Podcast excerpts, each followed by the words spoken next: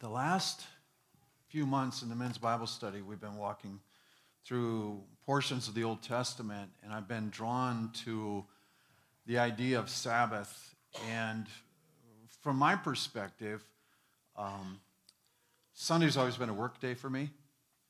And so trying to figure out how I'm supposed to deal with that uh, at times is something that, um, you know, I, I'm just going, I'm not sure I handle this very well. I don't know exactly what I'm supposed to be doing.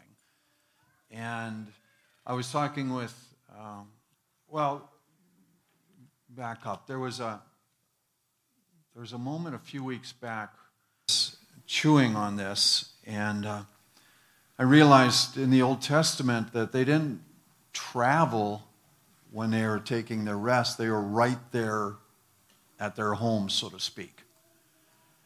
And the, uh, the idea of trying to, to rest and to engage with the Lord and to refresh without moving anywhere, that's kind of complicated at times, right? I mean, because everything around you is speaking of what needs to be done, and yet, like I was talking with Rob about this uh, a week ago, and when God ceased from his creativity, he rested. And so, if I'm just engaging in another form of creativity, you know, the problem solving that says, okay, I'm not going to go work doing other things right, I'm going to sit down and plan how to get that work done. That's not really backing off, is it? It's just taking a different form. And so, I've been chewing on that for weeks, and so I thought I'd let you chew on it with me. Um, but I want to walk through some of the Old Testament principles, and that's really all I can give you. I can't give you this is what you have to do. I can give you the principles laid out, and then you're going to have to find answers for yourself. Um, that's good for me. That puts more responsibility on you. it's a good thing. Um, so, what I want to do is I want to walk through just some of the Old Testament uh, highlights some of what Jesus did, and then a little bit of the New Testament uh, with Paul's writings as well. So in Exodus chapter 16, the people have come out of slavery where they had others telling them what to do and when, and suddenly they're free of that. So they don't have that, you have to do this. But at the same time, they're marching, they're working, they're gathering food, and and God says, okay, one day a week, I want you to take off. Now, I'm, going, I'm not going to get into the difference between Sabbath and Sunday and spend much energy on that. The oldest meaning of Sabbath is rest. And, and so I'm going to kind of just stick within that parameter. We can look at the whole when do you worship another time, not today. So what he called them to was says, I want you to cease from all your work. That, that was one of the main ideas of this. I want you to just stop. Whatever it is, I want you to stop. And then he goes on to say, This is to be a holy day. So that's part of that engaging with the Lord and saying, okay, I need to reconnect here. This is my opportunity to, to listen for his voice. And it was important enough to him that he said, You prepare, you know, you work six days, but on that sixth day, you make preparation for this seventh. You make preparation for this Sabbath day. So, in other words, you make plans so that you can actually shut down. You, you put your energy into making preparation so that you can take a break. So again, it's not just, a, well, yeah, if I have time, we'll do this. No, he says, I want you to plan this way. Then in Exodus chapter 31, he says, it's a sign between me and you. And what he's saying is, God is creator in making all things, took a day off and he says, I want you to imitate me. I want you to identify with me. I'm leaving the, the world for you to work in, right? He told them, you know, subdue and increase and all of that, but he's saying, I want you to model after me what's been done. And so, just as I've made you a creator too, you know, where you're taking on things and problem solving, he says, I want you also to model me with this taking a break. So it's a, it's a challenging thing. We're carrying on God's work, but we're also carrying on his habits or practice. Um, and we cease from creating in certain portions and just allow that to turn into something different. Now, I want to jump into Isaiah uh, and read this because it's Isaiah really goes after it in the 58th chapter. He says, I want you to observe this rather than doing anything you please. So it's not just me day, it's, it's something different than that. You must look forward to the Sabbath and treat the Lord's holy day with respect. So he says, You're actually going to, to live with anticipation for these times. And he says, You refrain from your normal activities, refraining from your selfish pursuits, making business deals as well, and then you'll find joy in your relationship with the Lord. So he says, if you're willing to walk down this path, or if you do what I'm asking of you, he says, Your relationship with the Lord is going to have a measure of joy that you can't attain except this way. Interesting idea, isn't it? You know, sometimes we're going, I just seem to have lost my joy. And maybe one of the formulas for getting it back is right here. He says, He also, I'm going to give you prosperity. Isn't it the worry that if I don't work, that I'm just Things are going to fall apart. I'm going to go broke. That's part of it. And yet he says the opposite is going to take place if you're willing to submit to this. In Jeremiah, I'm going to keep moving on. Jeremiah is he's prophesying right before the people are going to get hauled off and their country's about to be conquered and he's been giving warnings. So through the years, he gives warning after warning after warning, and, and his prophecies expand quite a, a length of time. But he makes this comment he says, If you value your lives, be very careful not to carry your loads into the city and, and uh, through the gates of Jerusalem on the Sabbath day. So he, he's warning them ahead of time, and he's saying, This is pretty important. Later on, now here's the thing that just is incredibly amazing to me. They were to take Sabbath years. So they had their weekly Sabbaths. They also had holidays that were like Sabbaths. But they also had every 50 years a year when they were actually supposed to just take the year off. Which we're kind of going, you know, that Old Testament law, sometimes that sounds pretty interesting to me. You know, I mean, who of us would think that we could even take a whole year and do nothing and get away with it? But in a sense, that was what God was offering them in, in the covenant that He laid out to them.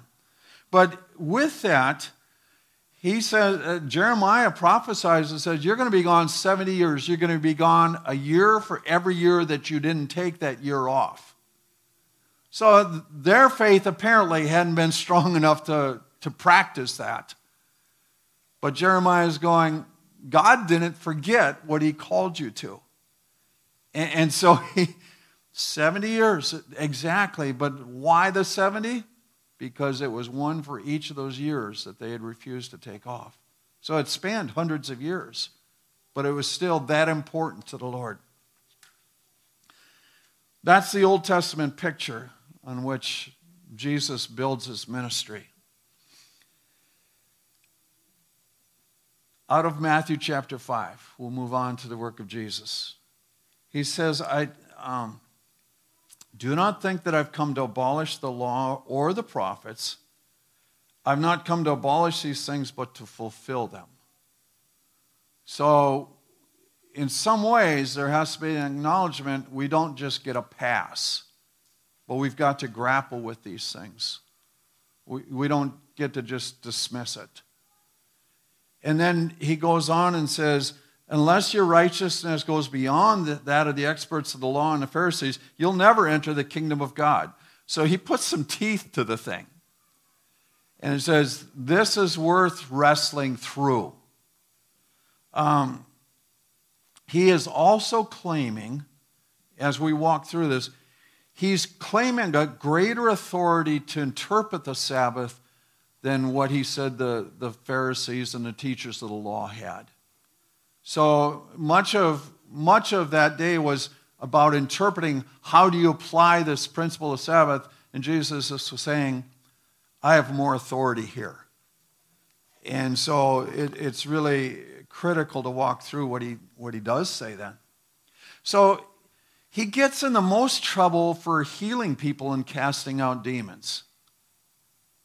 So I think it would be safe to say if you want to practice healing people and casting out demons, you're probably okay with any day of the week, just a guess. But in that, he's always bringing principles of truth when he's because he's challenging their systems. And he, and he asks a man with a withered hand is in the synagogue, and, and they're watching to see what he does. So Jesus calls him up, you know. Let's not, let's not just guess about this. Let's make it front and center. And he, he goes, What's better, to do good or evil on this day? They, they don't answer because they know what's coming. So he heals them. That's a good thing. So that's a choice. So if you're going to take some type of Sabbath, it's better to do good than evil. Next illustration. Man born blind in John chapter 9. The common thought of that day was anytime you have illness or sickness, it's a result of sin. Sin in your life or your parents or such. And Jesus goes, mm, Not in this case. This is just so that the glory of God can be revealed. And so he's making a point. He's saying, You have kind of put God in a box here that he doesn't belong. And some things are there for the glory of God and are to be overcome for that reason. In Luke chapter 13, there's a disabled woman that uh, She's been bent over. She's been, it says, a spirit, uh, that Satan was causing this. 18 years she'd had this difficulty. And again, Jesus uh, goes, Well, if, if you had an animal that was tied up, you'd release it, right? So it could get water. You know, in the Old Testament, they were supposed to allow their servants and their animals, everything was supposed to take a break on that day. So he's, he's likening back to the Old Testament. He says, wait a minute, wait a minute. You would take care of your animals. Why wouldn't you take care of a person? Why wouldn't you look out for them? And so then they have nothing to say, and he, he takes care of her. The next is uh, uh, a man in, in Luke chapter 14, and he's uh, the old translation used to say he had dropsy. Don't know what it is. Then it says he had edema, which I had to look up. Swelling of the limbs, apparently, and or, or a limb. And uh, Jesus again gets into a conflict with him, and, and he asks the religious leaders, if you had a son or an animal that fell into a well, would you just leave him on the Sabbath? Of course not there was a crisis, you would step in and take care of it. That's appropriate. And so again, he's, he's laying on principles and saying, it's not just this law that binds you in such a way that you can't even take care of a crisis. It's not what he was after. Then in John chapter 14, or, or excuse me, John chapter 5, last week we looked at the healing of the man at the pool. And uh, Jesus makes this comment. He says, Well, God's always working, and so am I. You know, he says, He is, he is taking care of this world. He says, I'm going to take care of people too. And he says, I, in a sense, he's telling them, I have authority that's greater than yours. I have a history that you don't have. Um, the, probably the most intriguing story is, though, when the disciples are walking through the grain fields and they're plucking things of grain and eating it, and Jesus gets called out and said, Why are your disciples harvesting on the Sabbath. Now, it was legal for them to walk through fields and, and pick some grain as they went. But this had gotten turned into the kind of thing of, well, they're actually harvesting. They shouldn't even be doing that much on the Sabbath. And Jesus takes them back to the story of David when he's on the run and he goes to the priest and says, You got any bread? And the guy goes, Only what's been on the altar. And, and David says, Well, okay. And, and the priest says, You can have that but it's it's one of those moments where it's like you're eating the, the bread that was given to the priest or just you know special this way first it was dedicated to god and it's better than dying from hunger. And jesus is kind of bringing out that idea that it's better than starving to just go ahead and do what's necessary. So he he he twists their tail so to speak. He, he he gives them something that they can't really answer. But then he goes on and he says, you know, that was special because it was part of the worship, you know, and, and Jesus going, something greater than the temple's right here with you. You know, they're, they're all about it's sacred because of the temple or it's sacred because of the, the tabernacle. And Jesus is going, no. The temple of God, right here with you. You know, he's, he's, he later tells them, you know, tear this temple down, I'll rebuild it in three days. So he's identifying himself and saying, I'm greater than what you're participating in. So he's trying to draw them in and, and make them aware of his truth. And then he has two more thing, points in this. He, he doesn't stop with just one or two, he keeps going. And he, he goes and says, I want mercy, not sacrifice. And he quotes Hosea 6 6. And the idea coming out of that, and there are several translations I threw up on there, but the, the uh, contemporary English version, this paraphrase, I probably like the best of it. And it says, I'd rather you be faithful and know me than offer sacrifices. I'd rather you spend your energy in caring for others and being faithful in that and getting to know me than just bringing sacrifices all the time and, and offering something and saying, well, this should take care of them for another week. You know, here's my tithe. You know, it, it's, he's, he's not into that as much as he is into the mercy. He's not into that as much as he is in getting to know each other. He'd rather do that than just have you buy them off, so to speak. And Jesus brings that out and, and says, This was the intent of the prophet. And then finally, he also says, For the Son of Man is Lord of the Sabbath. And here's that principle where Jesus is saying, I'm greater than anything that's done on this earth, any temporal religious practice. So, in that regard, when we look at even what we're doing, all that we're doing is, is temporal, right? Because it's, it's a shadow of what the age to come is, but it is not the same as what will be. And so, the principle that we've looked at over time is that anything that is temporal does not supplant the eternal. And so Jesus is going, I'm eternal, so I'm greater than this practice.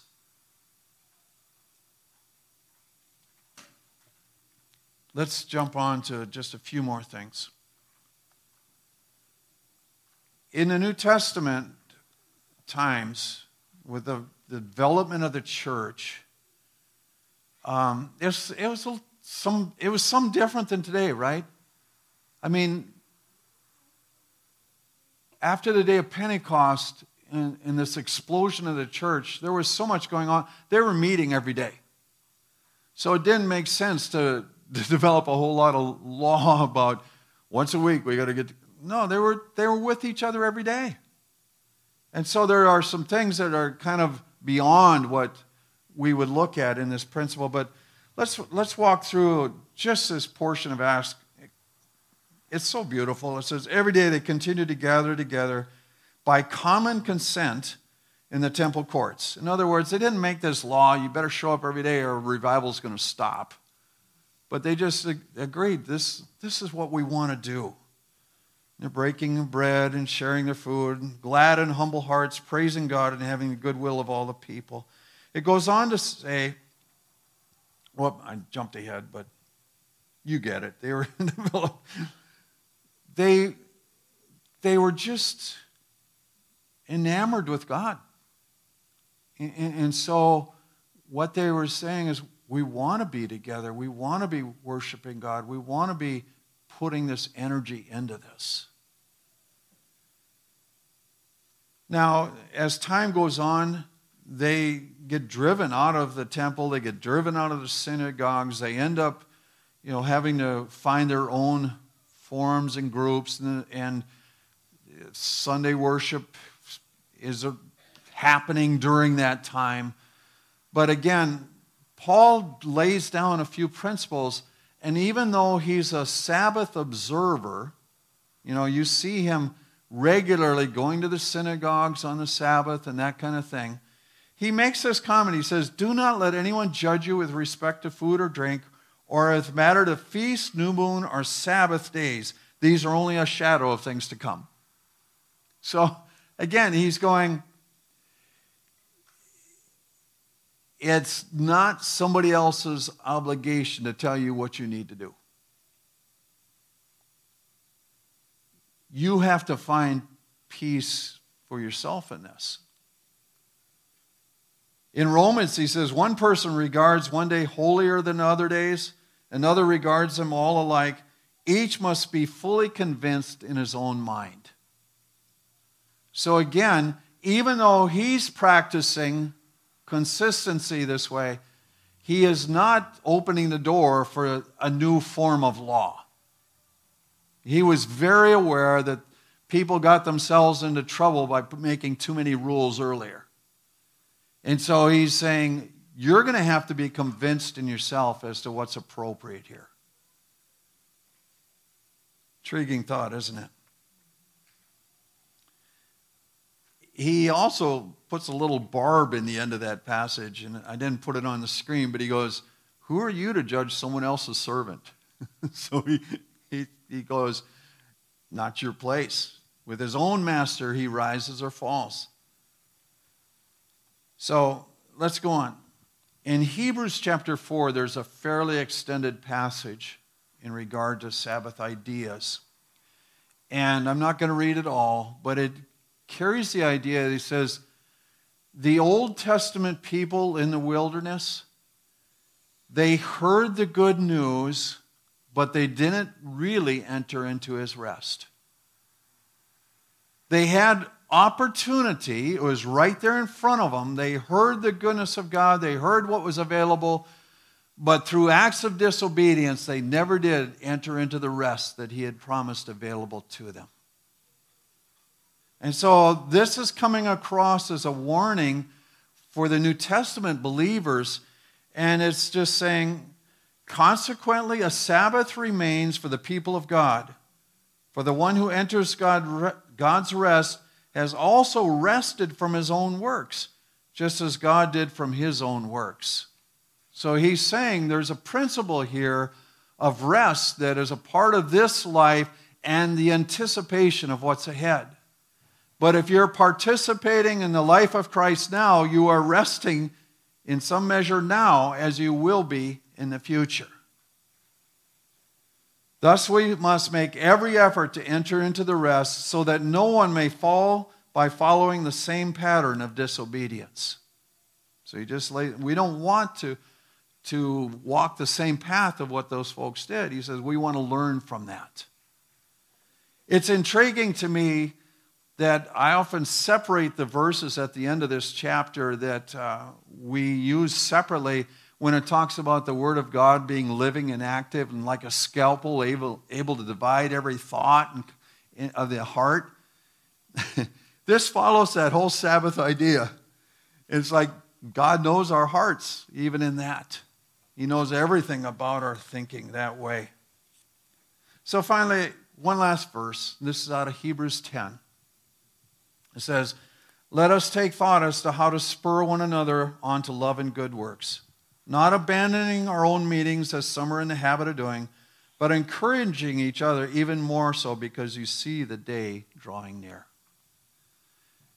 And so we, we take that to heart and we say, I need to figure a way to cease work, to cease this creative energy that's flowing and trying to solve problems. I need at times to just let it be.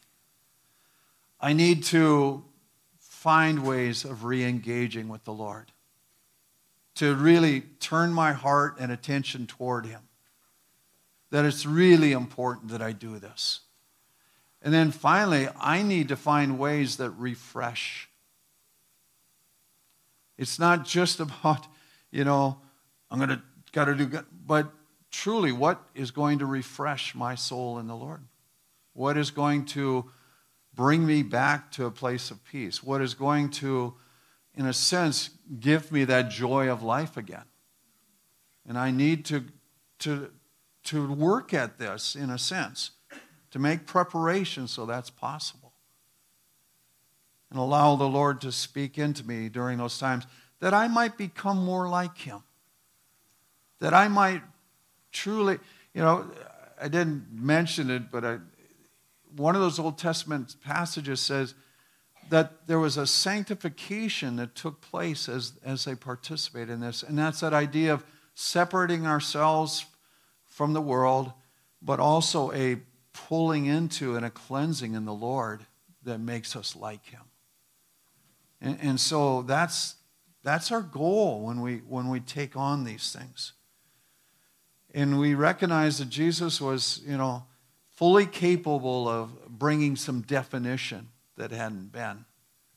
But then now it's up to us to say, okay, Lord, in, in honesty of heart, to say, what's appropriate for this life? What's appropriate for my life and you? How do you want this done? Praise the Lord. May your blessing rest on these your people. May they know the fullness of favor that you intend for their lives. May they discover with joy what it is to rest in your presence. As each one goes into the community, ask that you'll give them words of life to speak over others. Enable them to carry out the workings of your kingdom. Gift them with the supernatural. Be lifted up and exalted, our Lord, we pray. We love you this day. Amen.